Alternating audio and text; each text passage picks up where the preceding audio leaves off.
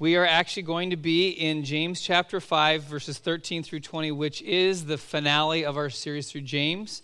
So either you're really excited about that or you're really disappointed, but all of us have walked through this journey over the last number of months and uh, come, down, come out with Holy Spirit uh, bruises and bumps from all the challenges that James has kind of given us through this series. So, the book of James, if, if you haven't been here to catch you up, is the, is the challenge to understand that God calls us when He says He's called you to follow Him, you say yes to Jesus. He calls us to live a, a, a faith and a life that compared to those around us looks a bit uncivilized. It looks different.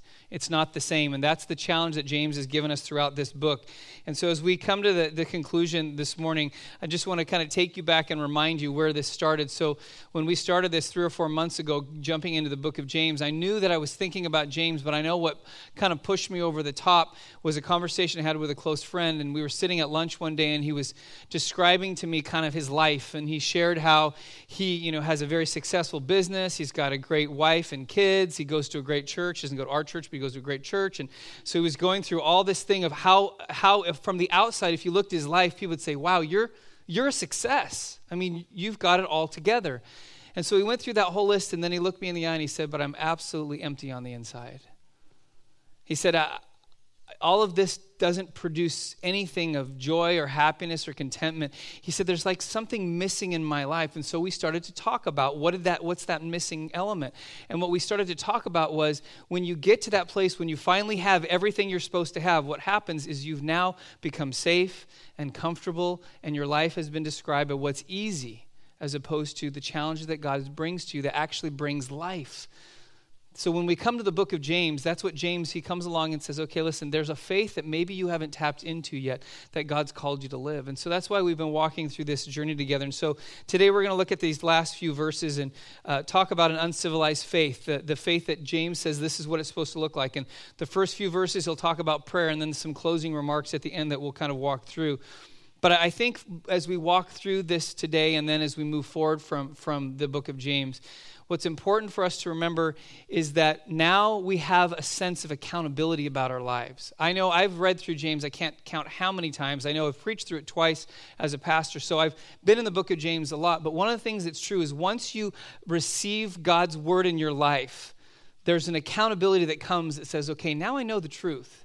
I don't have the excuse of ignorance anymore. Now I've heard the truth. Now, what am I going to do about it? James gives probably the best biblical definition of sin in James 4, verse 17, he says, When you know the good that you ought to do and you don't do it, that's sin. Which means if you know the truth and you choose not to do the truth, that means that, that your, your sin is defined by doing nothing. I know what I should do, but I decide to do nothing. And so, as we come through the, the end of this book, understand the greatest tragedy for all of us would be go through these three or four months together looking at the book of James and then be the exact same person we were three or four months ago. Because we've chosen to be passive, we've chosen to step back, we've chosen to do nothing. But James calls us out of that. And so, with that in mind this morning, let me read, starting in verse 13, we'll read down to verse 20, James 5, and his final remarks to us. So it begins, he says in verse 13, Is anyone among you in trouble? Let them pray. Is anyone happy? Let them sing songs of praise. Is anyone among you sick? Let them call the elders of the church to pray over them and anoint them with oil in the name of the Lord. And the prayer offered in faith will make the sick person well, and the Lord will raise them up. If they have sinned, they will be forgiven. Therefore, confess your sins to each other and pray for each other so that you may be healed. The prayer of a righteous person is powerful and effective. Elijah was a human being, even as we are. He prayed earnestly that it would not rain, and it did not rain on the land for three and a half years. Again he prayed, and the heavens gave rain, and the earth produced its crops. My brothers and sisters, if one of you should wander from the truth and someone should bring that person back, remember this whoever turns a sinner from the error of their way will save them from death and cover a multitude of sins. So, we're going to start with the, the first portion where James says, Listen, your uncivilized faith looks like this when it comes to prayer. Not just that way we pray, we talk to God. You know, maybe you have a daily devotional life, and that those are important things, but you talk to God often. But he says there's a dimension of prayer that comes along with an uncivilized faith that sometimes we never tap into.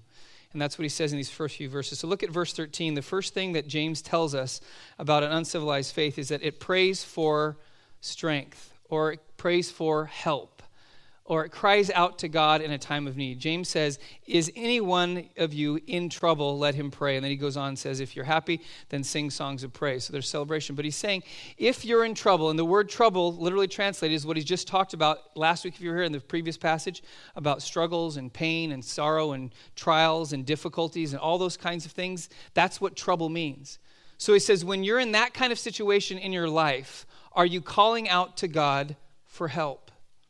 So when, when I, I know I think of my own experience, I think that probably there's three responses that we have when we go through struggles. When we feel like we're in over our head, when we really say, I'm in trouble, and we feel that in our life, we, we respond one of three ways. The first way is we just forget about God completely. We figure out, how can I manage my way out of this? How can I figure out how to get beyond this? How can I do this and make it happen? We kind of shift into control mode.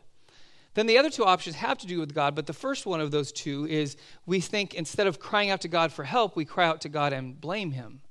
And we say, God, why have you done this to me? Why did you bring this into my life? What did I do wrong that made you do this to me? And so we look at God as the source of our pain or the source of our trouble, not realizing that He's at work in the midst of it. And then the third option James is really talking about is in the midst of our trouble, we cry out to God and say, Help me, I'm in over my head. The only way I get through this is if you show up. That's a dimension of prayer that sometimes we never get to because we forget about the God who cares deeply for us. And in the midst of trouble, He is the only hope that we have to see anything change around us. Have you ever experienced those moments where you know you're in over your head? One of those for me, I've shared this story before. I think I was in Mexico serving with an orphanage, and we took a field trip from the orphanage to the beach. And we had all the kids in a bus, and there were three or four cars. We were kind of in this caravan heading out to the beach. And as we were heading out, we were on this little two lane road in Mexico. And, and for some reason, something on the other side of the road, I think something fell off a truck or something, it hit the ground and it made a loud noise. So everybody on our side of the road immediately looked over to the left. And as everybody did that, for some reason, three or four cars up, someone decided to hit their brakes. Now, as we panned back over, the three cars in front of us all were able to stop. But our car, when my friend was driving, he never even got to the brake. And we were doing about 40 miles an hour. So we just piled into the back of the car in front of us, which pushed that car into the car in front of them, and pushed that car into the car. Four cars involved. And the impact was so great that there wasn't any airbags in this car. My, my face hit the dashboard, and I looked up, and all I could see was the hood was pushed in on top of the windshield. There was glass everywhere, there was steam coming from the car. And I was just, we're sitting there stunned. And then as I'm looking at what's in front of me, trying to kind of take inventory of what just happened, I start to gray out. I start, you ever experience that where you're almost passing out? You know, your field of vision gets down really small, and I'm really dizzy, and I'm sitting there, and I'm like, oh no, oh no, because this is what's happening in my mind. My worst nightmare has come true. Anytime I was saying, hey, I'm going to go to Mexico and work on a mission trip, people had like five or six people say this to me.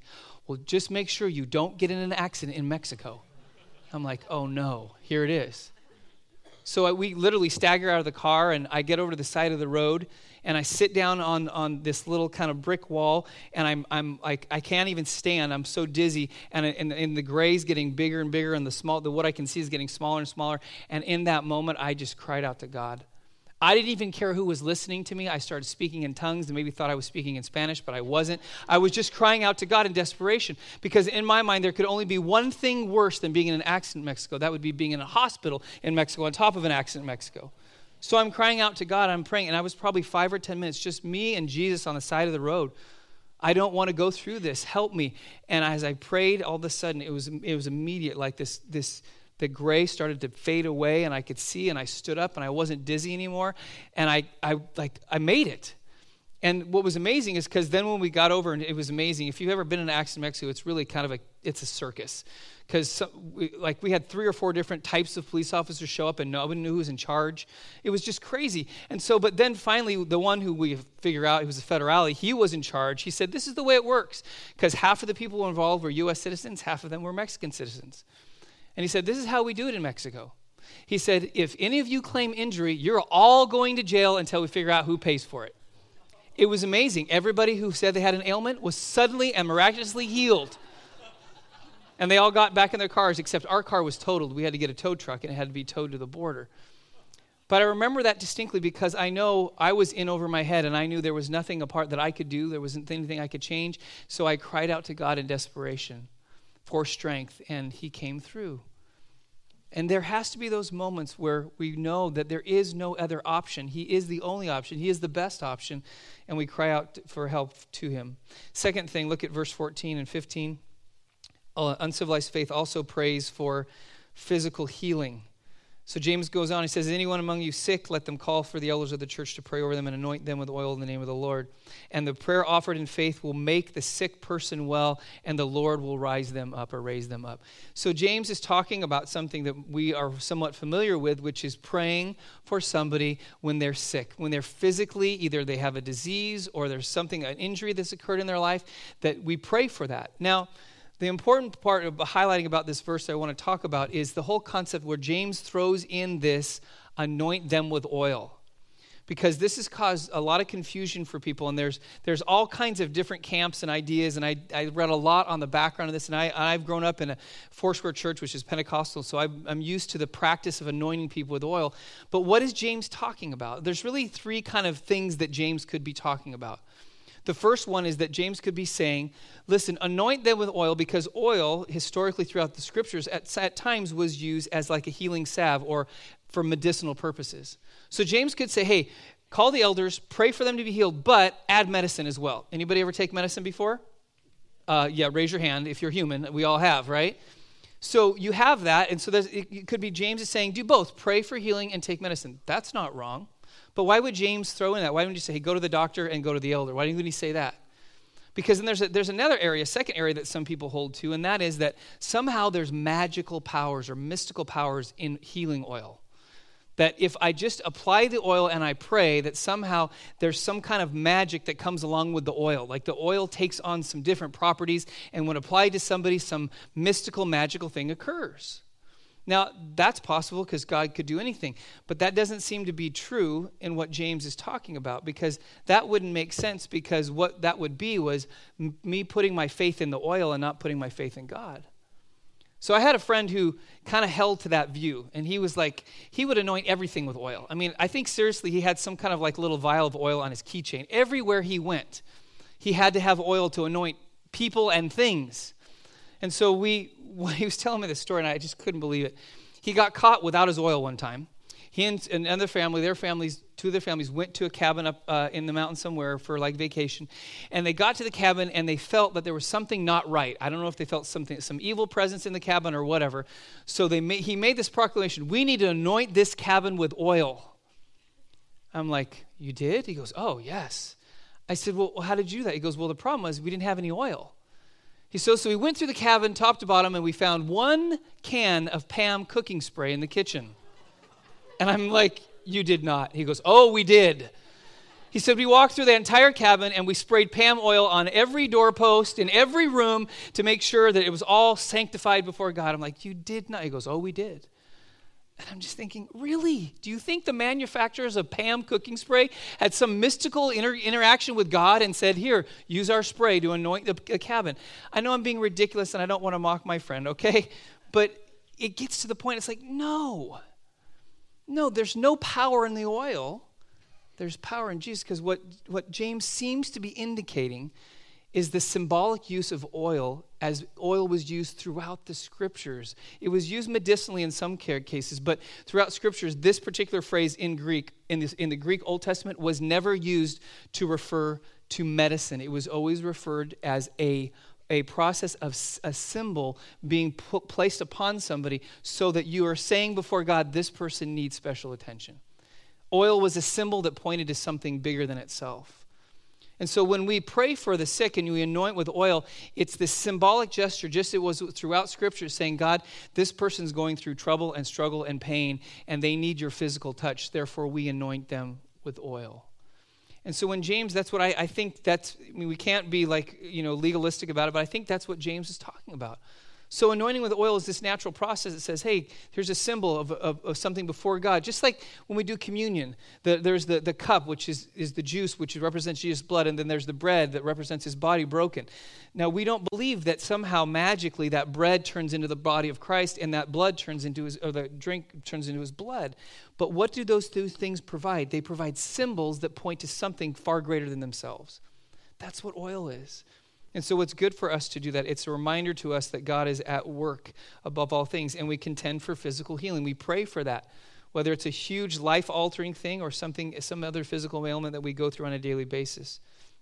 Then, going on in verse 15, also uncivilized faith prays for spiritual healing. There's the physical side, and then James says this going on verse 15 if they've sinned, they will be forgiven. He says, Therefore, confess your sins to each other and pray for each other so that you may be healed. The prayer of a righteous person is powerful and effective. So, what James is talking about is there's a dimension. This is what we have to understand. All physical ailments, all sickness, all disease is the ultimate result of sin. Now, it doesn't mean that there's a specific sin tied to every single ailment. There's not a demon behind cancer or a spirit behind leukemia or whatever it is, but the cumulative impact of sin on humanity comes out in the frailty of our human bodies. Therefore, if you trace everything back to its origin, it all goes back to the fact that Adam and Eve sinned and we followed suit. And because that we live in a broken world, therefore our bodies don't work the way that they were intended to work. That means that there, there's that physical reality that's tied to a spiritual reality, which is the, the result of my ailments are the result of ultimate, ultimate sin. So the answer to sin is Christ's sacrifice on the cross, which covers us physically and spiritually and holistically, both now and into the future. Now, if we understand that, that means that as we live out our lives, that as we pray for physical healing, we realize that there's a bigger issue than our physical healing it's our spiritual healing. Because all physical healing in this world is temporary, spiritual healing is eternal. Because it deals with the source, it deals with the core of what's wrong inside of us. So that means when we think about this, that's why James adds and he says, Their sins will be forgiven. And then he, he moves to another level, which is now when you sin, we're called to confess our sin to God for forgiveness. But James adds in another element, which is seen in other parts of Scripture, which is confess your sins to each other so that you will be forgiven, so that you'll be healed. Why does James add that in? Because there's something about our own sin and brokenness that needs to be brought into the light in relationship with other people that brings a level of accountability that we don't experience we just confess our sin to God alone. Now, does that mean you have to confess every thing, single thing that you've ever done to everybody every single day? No. But I know in my life, I've seen there has to be one or two people that know everything about me and that I've confessed every sin to. Because there's something that happens when you are able to articulate your sin to other people, you realize that you're not alone. Because I know in my life, probably 95% of the time, when I've confessed my sin to somebody else, what I, 5% of the time I'll get, well, that's really too bad, and you really should get some help, and you really got an issue there, and I can't really relate to what you're going on. That's 5%. 95% of the time, you know what I get? You know, I, I struggle with the same thing. I know I've gone through that as well. I, I feel what you're going through, and I want to pray for you, and I want to agree that God's going to bring freedom in your life for that. See, that, that's what happens when we, we're transparent about our brokenness in our lives, that we have those relational connections that help us to become free from what we're going through. Otherwise, we just get stuck. We get stuck and we, we carry around a weight that God never intended us to carry. And that is that it's one thing we, we get forgiveness from God, which is important. But if we don't connect with each other and we don't let those things out, it's like wearing a backpack. And every time we sin, we throw another brick in the backpack. And that thing just gets heavier and heavier and heavier until finally we find a relationship where there's safety enough to start unloading and unpacking that backpack and getting everything out of our lives. Because then what happens is no longer you're not alone, but now you know that somebody knows what you've done and yet chooses to accept you. Because God accepts us. That's the beauty of the cross, is that Jesus made a way for God to accept us even though we're sinners. Little side note. That person, if you are married, should be your spouse. Your spouse should know everything about you. They should be able to unpack with you all of the stuff of your past. Kim knows everything about me. Things I wish she didn't know about me, she knows because we both, throughout times in our marriage, we have made sure that we unpack all of the junk in our life. Now, if you're thinking, well, that doesn't help me, I'm not married. Well, find a friend. Find a friend that you can trust, a good friend that says, you know that if you're going to disclose what you're struggling with, they're not going to reject you, they're going to choose to accept you. Because that's what James talking about. He's talking about an accountability that comes. So that not a legalistic accountability. So I'm going to tell them now they're going to hit me over the head every time I even think about failing. No, it's an accountability that comes and encourages us to move forward in the areas of struggle in our life. Listen to what David wrote in Psalm 32, verses 3 to 5, this thing of confession that brings us to this place. He says, When I kept silent, my bones wasted away through my groaning all day long. For day and night your hand was heavy on me, my strength was sapped as in the heat of the summer. Then I acknowledged my sin to you and did not cover up my iniquity. I said, I will confess my transgressions to the Lord, and you forgave the guilt of my sin. Isn't that beautiful? Some of us are walking around with a huge load that God said you're never intended to carry. And if you'll just confess to me and then you'll share with other people what you're going through, you will experience the lifting of guilt off of you, a freedom that you've never experienced in your life. So James says an uncivilized faith prays for that, prays for that kind of reality of spiritual healing. And then the, the fourth thing that James highlights about prayer is that he says uncivilized faith prays for the impossible. Verse 17 and 18 Elijah was a human being even as we are. He prayed earnestly that it would not rain, and it did not rain on the land for three and a half years. And again he prayed, and the heavens gave uh, rain, and the earth produced its crops. We need Elijahs in Simi Valley, don't we? We need rain, don't we? We need figurative and spiritual rain in, in our city. But Elijah prayed, and it stopped raining. We're in drought. Who prayed? Right? And then he prayed again and it started raining. What did that, that what did that demonstrate? In fact in first, uh, first kings 17 and then following you can read through all of the things that god was doing through elijah. Incredible stuff. But he had this faith to believe for the impossible. Can you imagine if you prayed and said okay you know what? I think god wants it to stop raining. I'm going to pray. You get a lot of people mad obviously but you're going to pray and then it stops raining. And for three and a half years no rain. And then god says it's time. And you say okay god let it rain. And then it just pours. That doesn't happen every day does it? By our own human standards that's impossible. But Elijah prayed for that. Why do we not pray for those kinds of things? I know in my life, I, I, I know why. For me. See, sometimes I forget my responsibility in prayer is to ask, God's responsibility is to answer. When, when we get these things confused, what happens is we are afraid to ask because we're afraid God's not going to give us the answer we want. Therefore, he'll be less than God. Or if I pray and I contend for something and God doesn't answer the way I want him to, then people are going to look at me and I'm going to look stupid and foolish. And I've come to the conclusion in my life that the reason I don't pray is not because God's not able, it's because my own ego and my own pride. But if I were just to leave it up to God and say, you know what, God can take care of his reputation on his own, he doesn't need me. And I just ask, just ask and see what God might do. Kim and I have always known throughout our marriage that she has more faith than I do and I'm trying to catch up to her. She would call me a pessimist. I'd say I'm a realist, right? Pessimists, we know we're realists, right? She's more optimistic. She has more faith. And we've seen that so many times.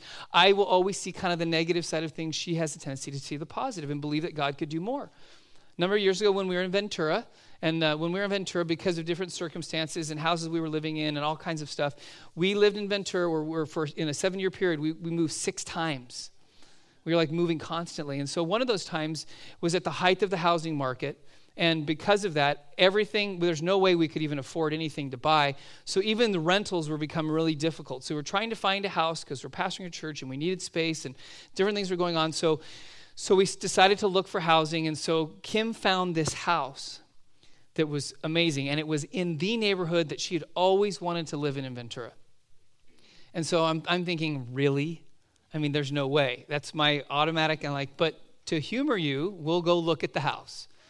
So we did. We met the owner. We walked to the house. It's a beautiful house in a nice neighborhood. And, and so he told us what the rent is. And I'm like, this is ridiculous. There's no way. And so we're going through it. And, and so we finally, we finish and we say thank you. And so we're, we're driving away. And, and I mean, he, I knew that it was way out of our range. He had other people that were calling him and looking at the house. In fact, at the, in that same season, we had gotten outbid for a rental which is crazy.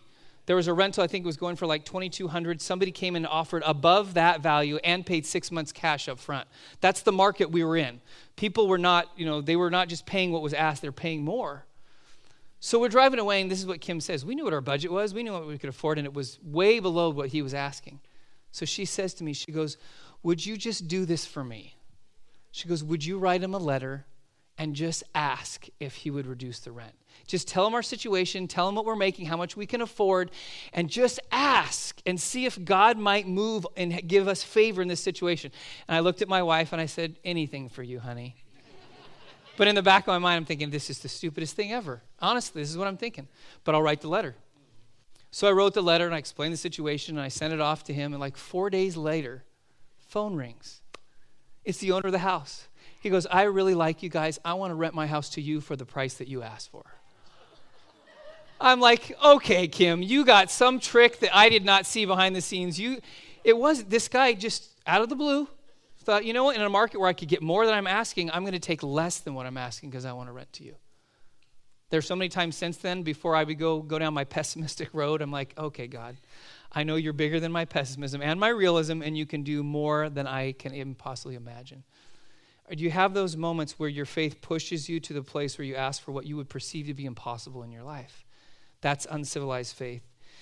Then there's three more things I want to highlight as we, we conclude that James takes on in verses 19 and 20, kind of his closing summary remarks about uncivilized faith. And he, he says three things that demonstrate what it looks like when we live uncivilized, when we have this kind of faith. The first thing is truth. Look at the first part of verse 19. He says, My brothers and sisters, if one of you wander from the truth. So he's saying at the end of his book, I've just given you five chapters worth of truth. If you are to wander away from that, and we'll talk about what he means as we go on in this verse, but knowing the truth, he says, you've been, you have the truth, you've been given the truth. And one of the signs of uncivilized faith is that you've been exposed to the truth. You know the truth of who Jesus is, and you know the truth of your life, and therefore there has to be something in you that responds to the truth. And that's what we'll go on and talk about in this passage. But when you think about that for a moment, when you now know information that you didn't know before, does it make any difference? Does it make any difference that you know these things? And, and I've been through the book of James so many times. But what God calls us to is always, once again, to come back and re engage the scriptures and listen to what the Holy Spirit is saying. And then once the truth settles in, it means it requires a response. That's the evidence of it. And that means there has to be something in our life that causes us to live differently than before. Not a religious kind of checkbox that says, okay, well, I've got that one down. No, there's something inside of us that so compels us that God almost forces the issue that are you going to live this thing out? So, James chapter 1, verse 27, probably familiar. First to use, James says, he says, pure religion is this to care for widows and orphans in their in time of need and to keep yourself from being polluted by the world. Probably heard that verse. So that's the verse that everybody feels guilty about like oh man widows and orphans really? Yeah really. Probably 10 years ago this one started to really work into me. I'd read that passage so many times. But god was going to force the issue and says are you going to live this out? Are you really going to embrace this? Are you know the truth? Are you going to do anything about the truth? Are you going to wander away from it. So when we moved into our house in Newberg, we just happened to move in around the same time as a lady who had just recently lost her husband and was moving in next door. She'd been married for a number of years and now he had passed away. Her kids were in, in the area, but they weren't as hands on as they probably should have been. And so she moves into this house. Her name's Sharon. And over time, Sharon became a part of our family. Because God was saying, listen, I'm going to show you where the widows are. They are right next door to you. And I remember as we got to know her, I remember I got as I'm getting to know her, I really we started to really love her and care for her. And in fact, so much so that as as that, that passage really sunk in, I started to think about what is her life like? When she closes the door and she's in her house by herself. Because you know, if you've been married, you reach that point where you forget what it was like to not be married and I'd reached that point. I'm thinking, I can't imagine what my life would be out with, would be without Kim right now. So what would it be like? Courtney and Jordan are not here. Kim's not here. It's just me. And I thought, wow, what a life. And so I started thinking about that everything. You don't have anybody else to help you do anything. You're always by yourself. So over the next five to six, seven years that we lived next door to her, we just took her in. So there were times when I would be doing my yard and mowing the lawn, and she had hired a gardener that I think was on the take. And when she was out of town, he wouldn't show up.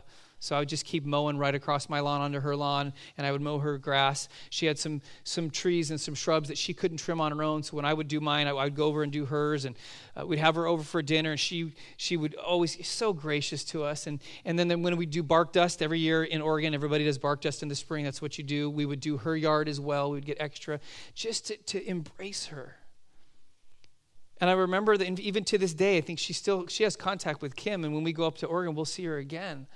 But just, just the joy of entering into somebody else's life. God forced the issue. Kim and I had the dialogue for a year, a year about fostering, about welcoming in a child that is in a place in life where they're the equivalent of an orphan because they don't have a mom and dad that's capable of taking care of them that season. And I pushed back on that until I realized this is not a religious duty to check off the box of, of James 1:27. This is a human being that needs help and needs love and needs care. Finally, when we had a baby in our household, everything changed for me. Because I realized this is not about doing a religious duty or living out pure religion. This is about caring for a human being that needs care. And something changed in me. And now we go through seasons like right now where we don't have a child and we're going crazy. We do have two kids, Courtney and Jordan. They're just a little bit bigger than a baby. So, because of that, you just feel something in you. That took me a while to get to that point. When we know the truth, it's eventually got to settle in. Otherwise, we are doing what James is talking about. We know the truth, but we're wandering away from it. And what he says in this next part is coming back to that. So look at the next part of verse 19, because James says uncivilized faith is also demonstrated in reconciliation. He says, and someone should bring that person back. That means that you know the truth, somebody else you know has known the truth in their life, they've wandered off from it, and now God has placed you in their life to draw them back to the truth of who Jesus is in their life. That's what James is saying true uncivilized faith looks like, that you draw them back through this process of repentance and reconciliation, what restoring a relationship that's been broken between them and God. And as I was reading through this passage and I was thinking about this, I think this verse applies to our city like you wouldn't believe. Now, I don't have the history that many of you have, been in Simi Valley for a little less than three years. But I cannot tell you how many conversations I have had in stores and restaurants when I'm getting my hair cut with people in our city who have had some link with Jesus in their past and now they've walked away. They've walked away.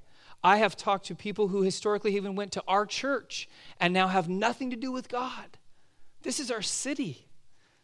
And this of all verses applies to us that if somebody has known the truth and they walk away, they wander off, is to what? Bring them back. And all of us probably can think of one or two or 10 or 20 or 30 people that fit in that category. That God is wanting us to bring them back. In fact, one of the things that's important to remember when we draw somebody back is that we have to do it the way Jesus approaches us. When you read through the Gospels, you never see Jesus approach a sinner. And even when you look at Luke 15, somebody who should have known better, better the, the whole posture of God is not to come down with harshness and judgmentalness. It's to graciously and compassionately and kindly, yet firmly bring that person back in relationship to God. Listen to what Paul wrote in Romans 2, verses 3 and 4. Now, this isn't a paraphrase called The Message by Eugene Peterson, where he says this. He says, You don't think, did you, that just by pointing your finger at others, you would distract God from seeing all your misdoings from coming down on you hard? Or do you think that because he's such a nice God, he's going to let you off the hook? Better think this one through from the beginning. God is kind, but he's not soft. In kindness, he takes us firmly by the hand and leads us into a radical life change. Our posture towards people who have wandered from the truth is to firmly take them by the hand, yet graciously and kindly lead them back into a radical life change. That's what James is talking about here. And why is this important? Because I know it's true for me, it's probably true for a lot of us. My default when someone knows the truth and walks away is usually not kindness, compassion, and mercy it's judgment. You should have known better. What are you doing? Wake up, get your life together. No one's ever said that, right? Yeah, we feel that way towards people, don't we?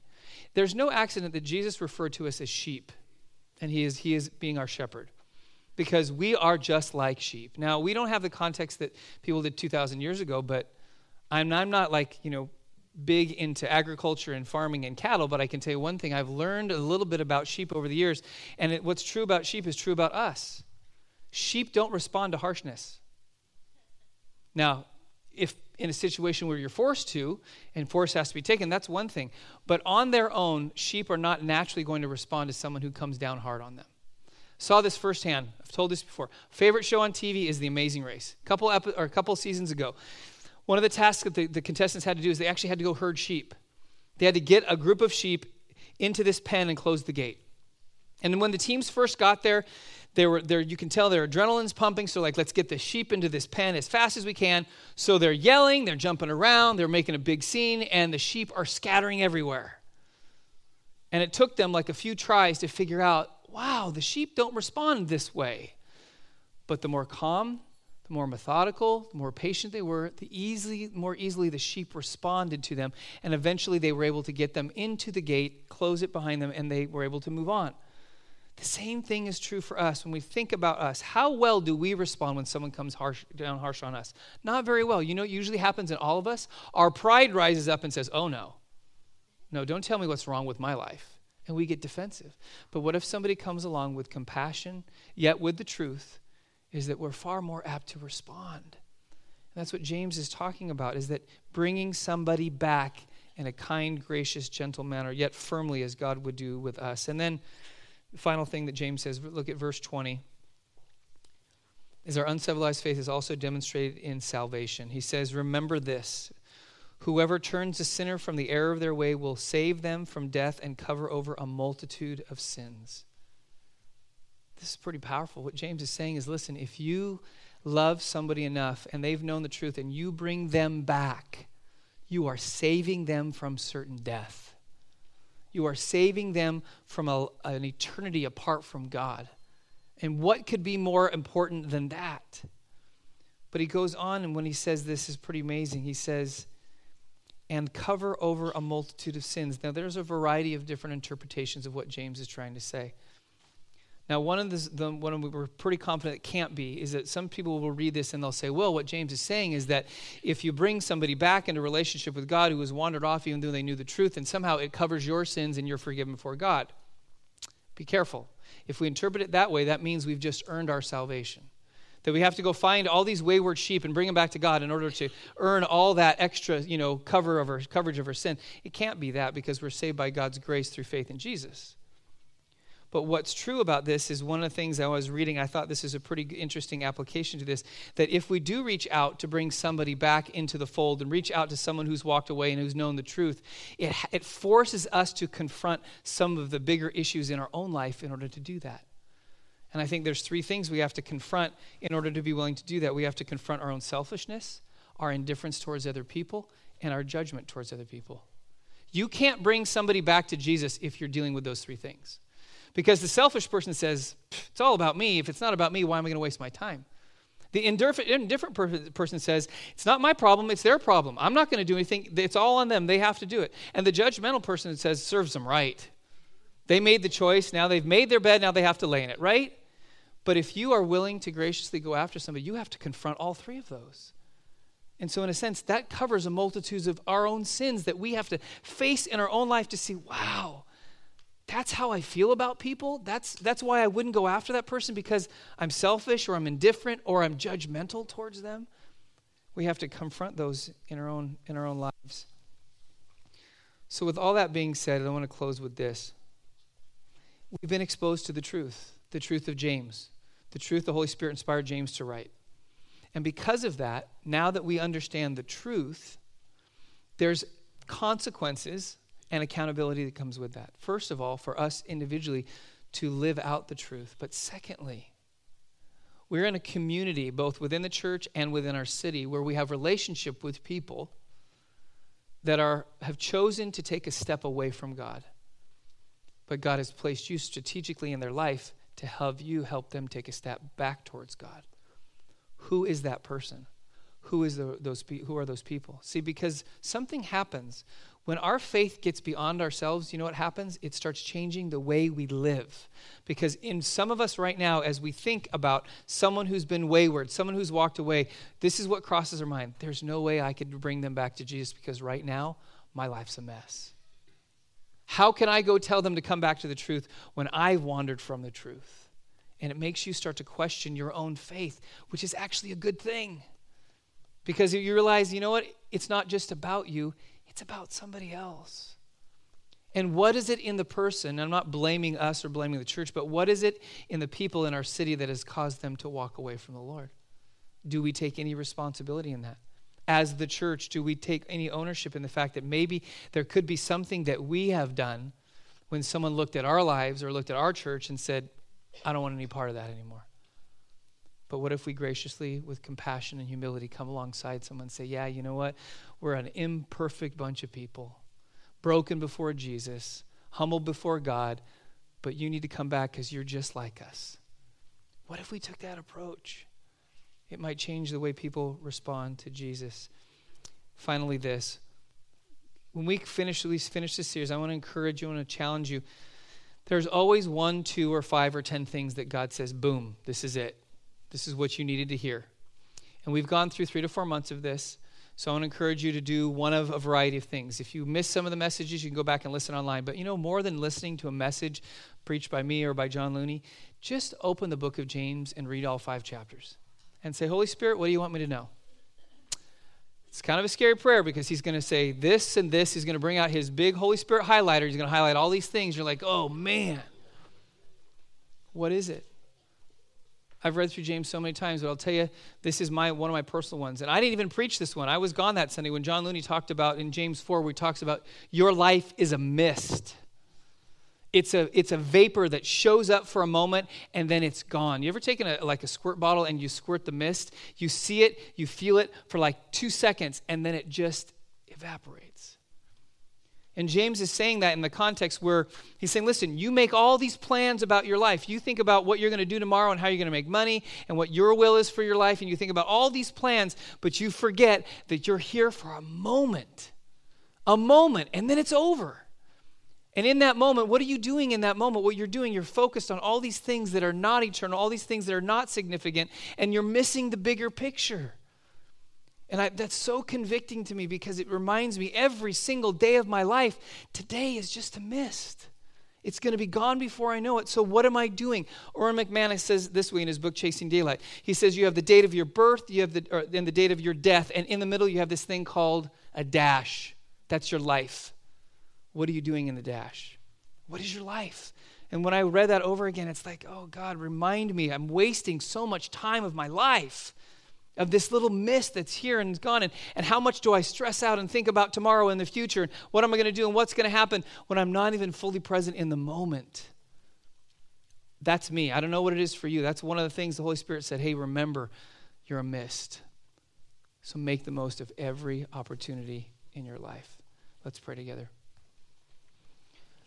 Lord Jesus, thank you for James once again.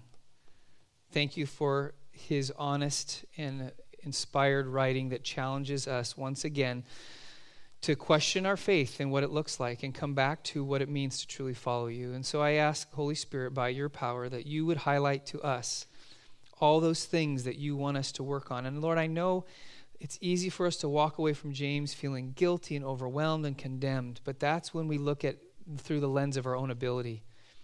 But Lord, we know when we look at through the, living out this faith through the lens of the power of your Holy Spirit, we know it's not impossible.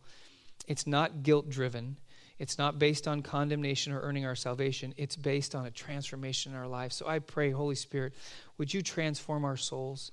Would you give us the passion that we can't we cannot manipulate, we can manufacture on our own that only comes from your presence. So as we hear the words of James, that we are inspired to live those out because your spirit lives inside of us, Jesus. Thank you for what you're doing. Can help us to continue to live this out as we move forward. In your name, amen.